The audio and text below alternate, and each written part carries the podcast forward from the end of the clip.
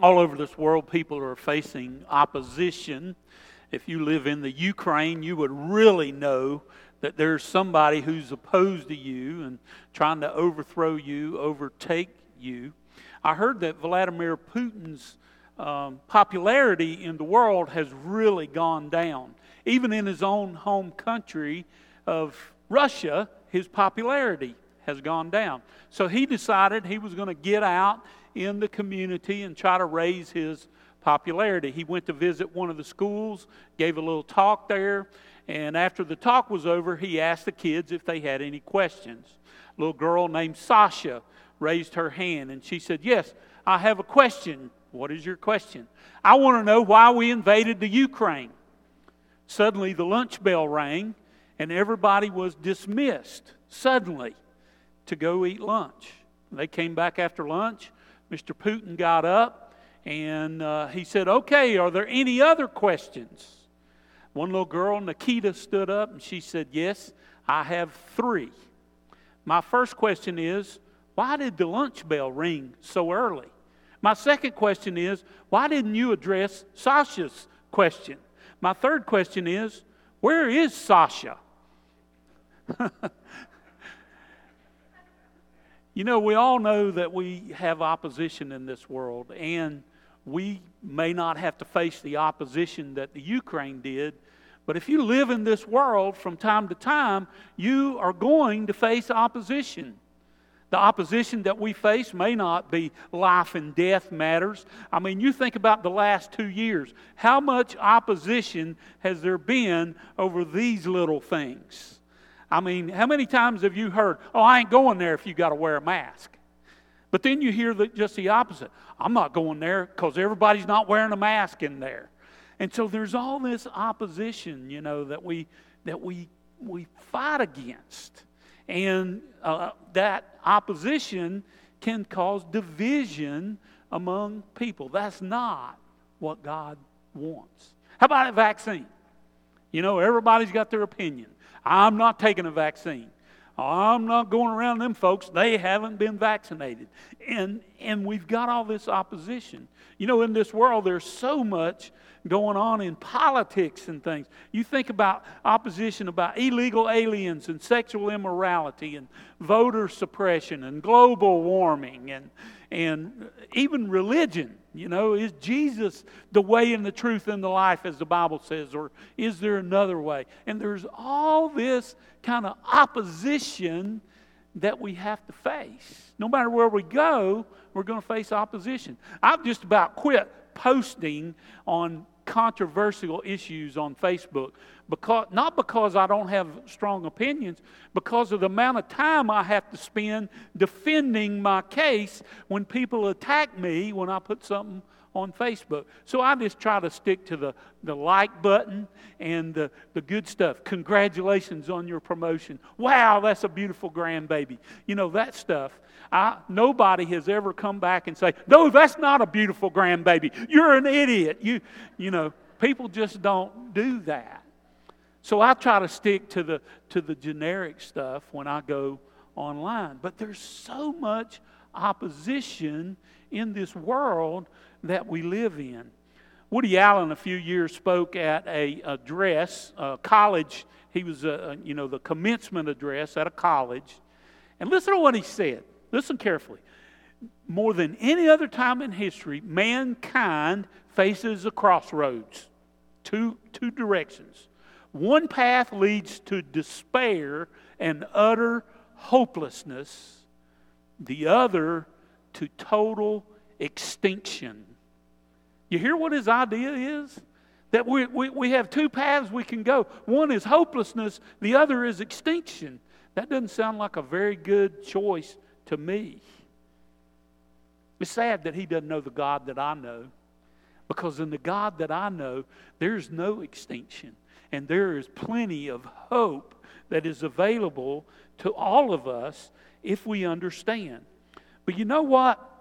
Even though we face opposition in this world, uh, opposition can be good. You know, I like to play golf. But if I never had anybody to play against, I would never get better. Some would say you're not getting better anyway. But, but that competition is what makes us better. It makes basketball players try harder, baseball players try harder. When people have competition, if you own a business, you try to be better so you'll get more business. And opposition forces us, you know, if, all, if people only had the choice of one restaurant, then it wouldn't matter how good you were. That's where they'd have to go and eat. But the competition forces you to be better. And when you have opposition, it forces you to think about things. You know, when I was working on my master's degree, uh, our professor had us read stuff, and I started reading this stuff, and I said, "Man, this is this guy's off his rocker. I don't believe this." And we had to write a paper about why we agreed with the author or why we disagreed with the author. And you know what that did? That made me think through my views and stand firm in what I believed because I was listening to something that I felt was not biblical. And so it forced me to, to form a stronger opinion. Today we're going to continue our uh, series called Deal or No Deal. Today our case is case number four. This is our fourth message in this series. All of these messages are on our website if you'd like to go back and listen to them. And, you know, God wants us to have what's in this case today. But along the way, there are going to be deals to make. Satan's going to tempt you. He's going to say, No, don't take God's deal. I got a better deal for you. But we want to take God's deal. There, there might be a million bucks in here. There might be something that's worth far more than that if we are followers of God. So today, as we continue, you know, we've talked about the deal that God makes to love Him, and the deal that He says He wants you to love others, and the deal that He says He wants you to forgive. Today, we're going to think about dealing with the opposition because we're all going to face opposition in this world. So, the question I raise today is how should we conduct ourselves when we're faced with opposition? You know, we're going to have it. You know, the truth is, you know, one person says potato Another person says potato. Personally, I prefer taters. But, but we're going to have opposition. And some things, like how you pronounce potato, is not worth fighting over. But there are some things that are worth standing firm in your beliefs. And that's what we're going to think about today because we will face opposition. The Apostle Paul faced opposition, Jesus faced opposition. And so we're going to look at the book of Philippians. If you have a Bible, there's a Pew Bible there, uh, page 951 in the Pew Bible. Or if you have your cell phone, you want to pull it up on that, whatever. Paul is in prison, and he's writing this letter to the church at Philippi. We know he's in prison because in chapter 1, verse 13, he says, I am in chains for Christ. He's definitely facing some opposition. And he writes to this church at Philippi to tell them they're a Roman colony located in Macedonia, northern Greece. And uh, he's in jail because of opposition, because he said Jesus is the Christ. In the Greek language, Christ means the king, he is the supreme king. Now, the Jews had a problem with that because Jesus didn't fit their idea of their, of their Messiah, which means in Hebrew the same thing as Christ, which means anointed one or king. And so the Jews were against him because Jesus didn't look like what they thought their king was supposed to look like.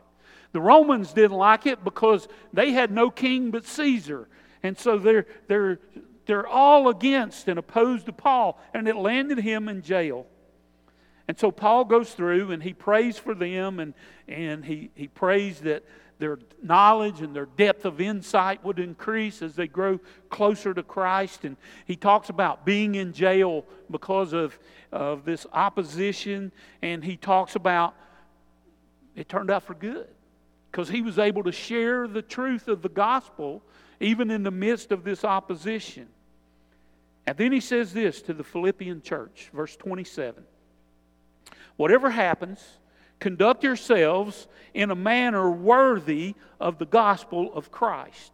Then, whether I come to see you or only hear about you in my absence, I will know that you stand firm in the one Spirit, striving together as one for the truth of the gospel. without being frightened in any way by those who oppose you. This is a sign to them that they will be destroyed, but that you will be saved, and that by God. For it has been granted to you on behalf of Christ not only to believe in him, but also to suffer for him, since you are going through the same struggle you saw I had, and now hear that I still have.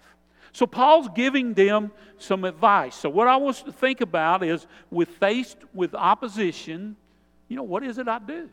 How do I how do I deal with that? You know what Paul could have done? He could have laid around here and complained and said, I'm innocent and, and y'all are wrong and this is not right the way y'all are treating me. But what did he do? he used the opportunity to share the gospel with people that he never would have come in contact with. He says in this first chapter, You know what? I got to share Jesus with the whole palace guard. He took advantage of the situation. And he didn't grumble and he didn't complain and he didn't uh, he, he wasn't resistant and he didn't call them names and all that. He took the opposition and he turned it around to, to speak to these people in a way that was loving and caring. Now, I want to say something here. When I'm talking about the opposition, I'm not talking about when somebody's trying to mug you or when somebody's trying to rob you. You know, the, the, the Bible gives us permission to defend ourselves. But when we have disagreements with people about certain things, there's a way that God wants us to handle that. So let's go back and let's break this text down. Let's look at verse 27 to start with. Whatever happens, he says, conduct yourselves in a manner worthy of the gospel. And he says there to stand firm in the Spirit. So, what does that mean? He's saying, conduct yourselves in a way that you stand firm in the gospel. You know what gospel means? It means good news. You know, how can you be bringing good news if you're yelling at somebody and calling them a jerk and all that. And what is that good news? That good news is, despite the fact that God says all of us have sinned and fall short of His glory, that He sent His Son to die in our place to pay the penalty for our sins, so that through faith in Him we can be forgiven and we can be saved and we can practice the love of God toward other people. That's what He calls us to. You know, I'm going to say that over and over again. God wants us to love other people in whatever we do, in whatever we face. And that love is not this mushy feeling that, that we sometimes try to sell as love. It is a decision I make. And we may have some feelings one way or another, but despite those feelings, God calls us to act in a way that is this, this love, this care, this concern, this desire for the other to have God's best in their life. You know, if we treat others this way, and if we keep our cool, and if we, we listen to their opposing views, and then we present to them our views, well, you know, without being angry or showing contempt or blowing up, we're going to make an impact on people. People are begun to begin to notice our difference. Over in the book of Romans, Romans chapter 12, Paul addresses, and, and uh, I'm not going to go through all of this, but he says, listen, your love has to be sincere. Your love has to be sincere. He says, be devoted to one another in love. And he goes on down in, uh, let's see, love must be sincere. Hate what is evil, cling to what is good. Be devoted to one another in love. Honor one another above yourselves. Next verse. Never be lacking in zeal, but keep your spiritual fervor. He said, keep in control of yourself as you talk to other people, serving the Lord. Be joyful in hope, patient in affliction, faithful in prayer. Share with the Lord's people who are in need. Practice hospitality. Get this now. Write this down, verse 14. Bless those who persecute you, bless and do not curse. You know, God wants us to work in such a way to lead others. Rejoice with those who rejoice, mourn with those who mourn. Live in harmony with one another. Do not be proud, but be willing to associate with people of low position. Do not be conceited. Do not repay anyone evil for evil. Two rights don't make a wrong. Be careful to do what is right in the eyes of everyone. Now, get this if it is possible, as far as it depends on you, live at peace with everyone. He's saying, do your part to live this peaceful life. Do not take revenge, my dear friends, but leave room for God's wrath. For it is written, It is mine to avenge. I will repay, says the Lord. Now, on the contrary, now I want you to get this next part. If your enemy is hungry, feed him. If he is thirsty, give him something to drink. That's just general kindness. In doing this, you will heap burning coals on his head. Now let's stop and think about that. You say, wait a minute, God wants us to heap burning coals on somebody's head? No, this is a saying that they had in that day. And let me tell you what this is talking about. When you overcome an evil person with kindness, you know what's eventually going to happen? They're going to take notice and they're going to start to look at you and they're going to say, Man, I'm treating this guy horrible, and yet he keeps treating me with kindness. And eventually, what's going to happen is they're going to become frustrated and they're going to become, uh, they're, they're, they're going to be embarrassed because they're going to recognize how bad their behavior is and how good your behavior is. Their face is going to turn red. And that's what the saying is. You know, we, we, we heap burning coals, we make their face turn red because they begin to realize how in the wrong they are. And when they realize that, you know, that's the first step in coming to know Jesus Christ because He's the only one that can forgive. And Paul's saying, kill them with kindness. And then he goes on to say, do not become, do not be overcome by evil, but overcome evil with good. So God wants us to stand firm in this faith that we have. You know, I heard about a baggage handler at the uh, at the airport, and this guy, you know, he's out here unloading cars and getting baggage and tagging it for where it's supposed to go. And and this uh, this guy jumps out of his car and he says, "I'm running late," and he starts calling this baggage handler all kinds of names and belittling him and cussing him. Be careful with my lang- my luggage. You're gonna scratch it up, and and you you make sure you get this loaded, and and just beating him up terrible. And finally, the guy go, jumps in his car to go park his car, and the baggage handler starts, you know, he's whistling a tune, and and one guy says, Man, you are so kind to that guy, despite the fact that he was just berating you and beating you up. And the baggage handler says, That's okay. That guy's going to Dallas, his luggage is going to Detroit. now, listen, that's not how God wants you to handle things. Okay? He, he doesn't want any of, of this passive revenge behind the scenes. But God wants us to show kindness even when people are berating us and putting us down. That's, that's the way He wants us to behave. You know, the Bible says our mind is supposed to be like Jesus. You think about Jesus hanging on that cross, and what did He say? God, strike them all dead. No. He said, Father, forgive them, for they don't know what they're doing. You know, in Philippians 2 5, it says, In your relationships with one another, have the same mindset as Christ Jesus. So God wants us to stand firm in this message of the gospel and the love of the gospel no matter what we face. Now, look at verse 28. Without being frightened in any way by those who oppose you. This is a sign to them that they will be destroyed, but that you will be saved, and that by God.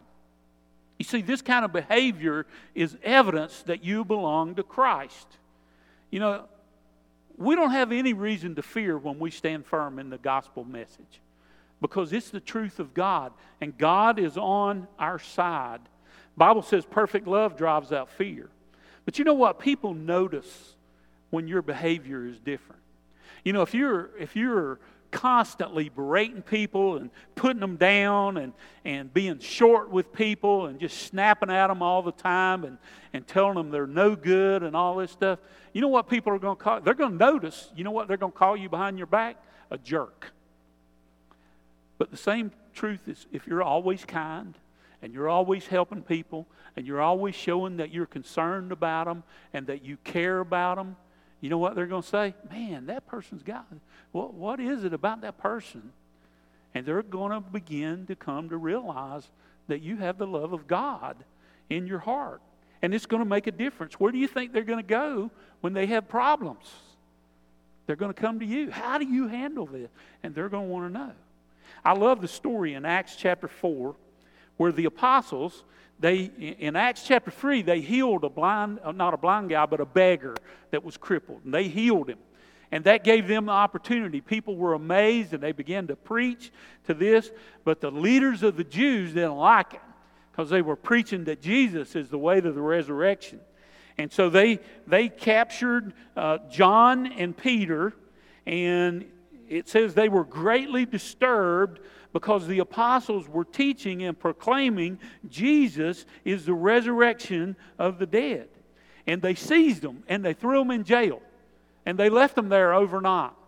And then verse 9 in Acts chapter 4 says, The next day they came. And they had Peter and John brought before them, and they began to question them, By what power or what name did you do this? And Peter jumps up and he begins to preach a message. He said, Look, you know, if y'all are calling us to count because of the healing and the kindness that we did to this poor beggar, then know this. It's simply by the name of Jesus Christ that we did this. And he goes on to talk to them. And he says that salvation is found in no one else, and there is no other name in heaven given to mankind by which we must be saved. Now, Peter wasn't mean. He wasn't nasty. He wasn't belligerent. Uh, he, he didn't curse the people. You know, you guys threw me in jail. No, he was just calm and he presented the truth of the gospel. And listen to what they said, verse 13. When they saw the courage of Peter and John and realized that they were unschooled, ordinary men, they were astonished and they took note that they had been with Jesus. They said, One thing we know, these guys handled this, and all we know is there were Jesus' disciples that were doing this. You know, I read a study this week, and it says that when somebody is embarrassed or when they're done wrong, there's something in the brain, you know, that brings pain. When you when you get embarrassed or when you are rejected, it brings pain to you. But they've done study that says that if something pleasurable happens right after that, it takes the pain away. And one of the things that they said that will take the pain away is when you retaliate and take revenge against the person that wronged you.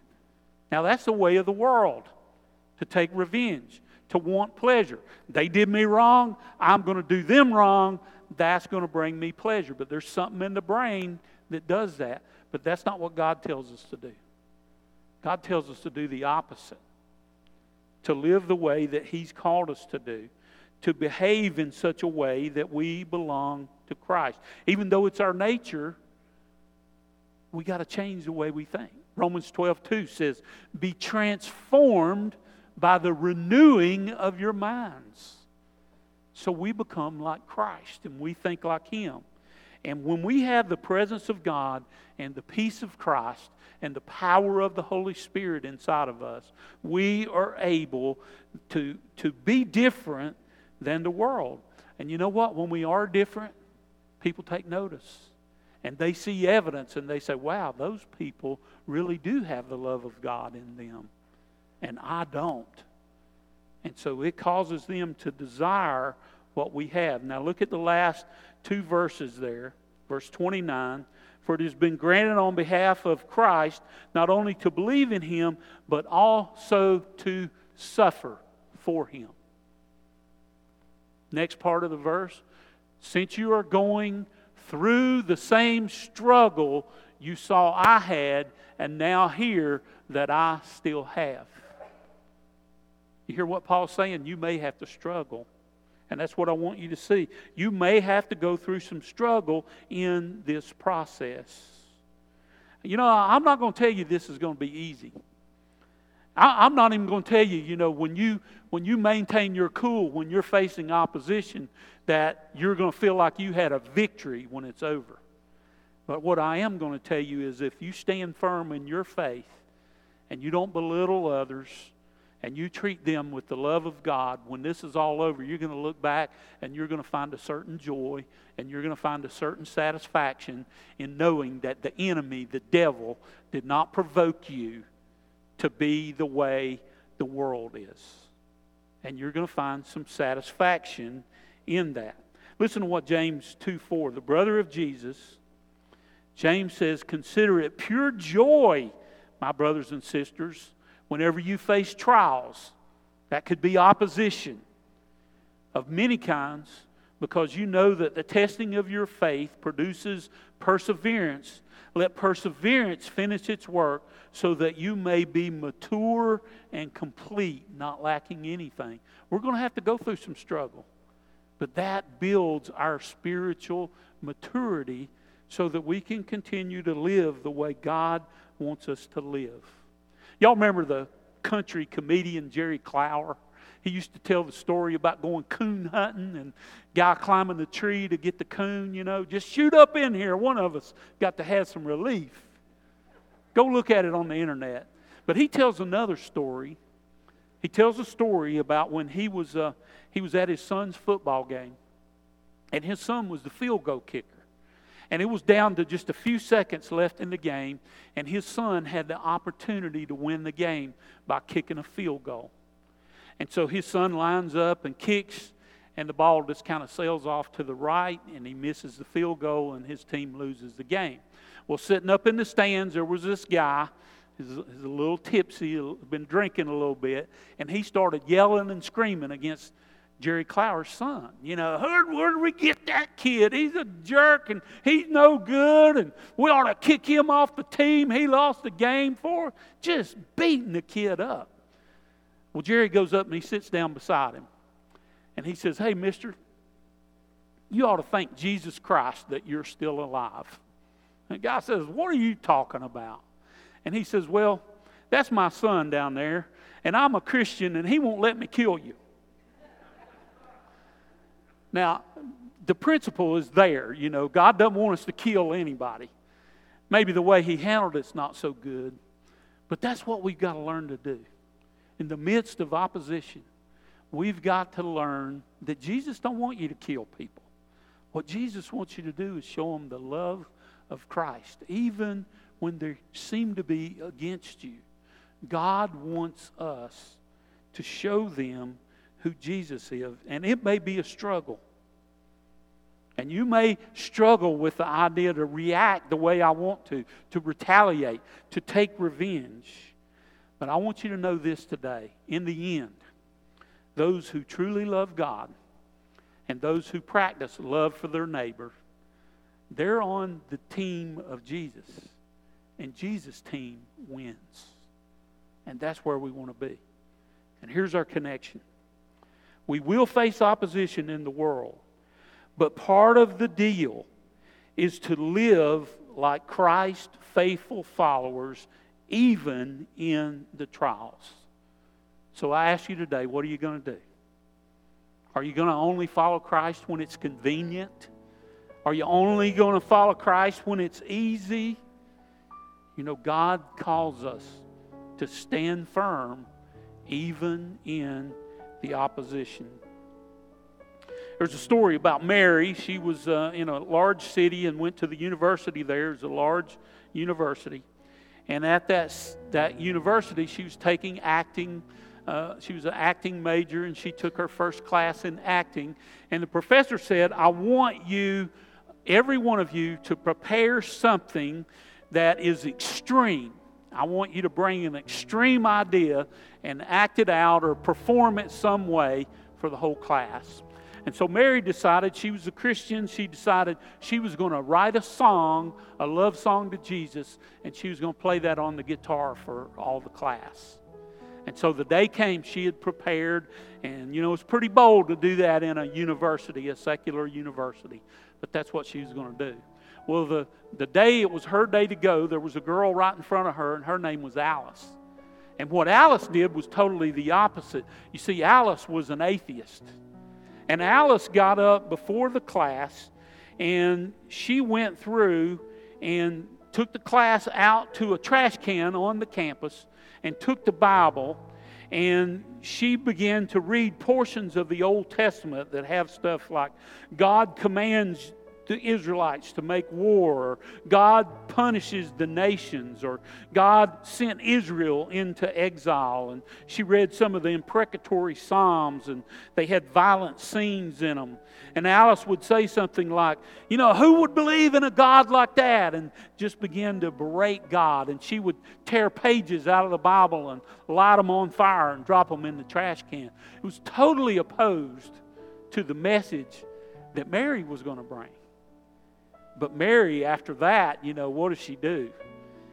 But she silently said a little prayer. She got up and sat on a stool in front of the class, got out her guitar, and she began to sing this love song to Jesus.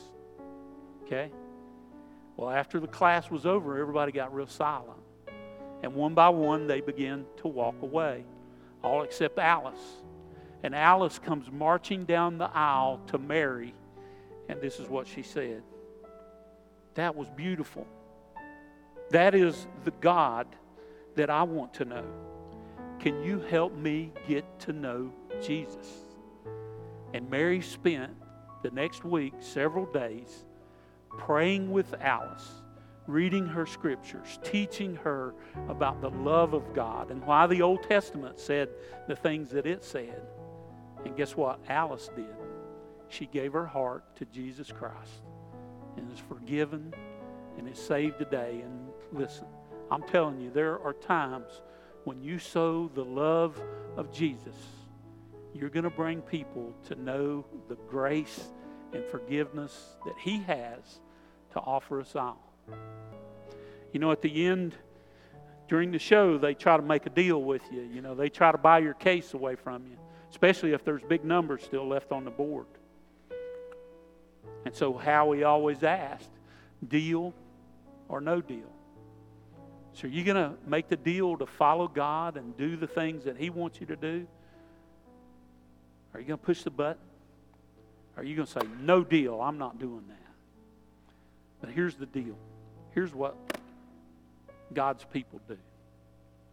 They are faithful in opposition. And that's what God calls us to be. Let's pray. God, we do live in a world that's full of opposition.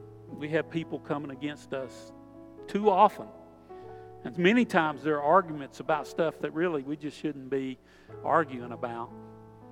But Lord, we, ha- we have to face with that. We live in this broken world where things like that happen. But I call us as followers of Christ to be different, to show the love of Christ in all that we do stand firm in that, in that gospel, that love that He wants us to show everybody. And even in the midst of opposition, that we stand firm in that truth, even in times when we have to struggle. I pray that you would help us and that you would help us most of all to hold on to Jesus as we go forward. For it's in His name that we pray and praise today. Amen.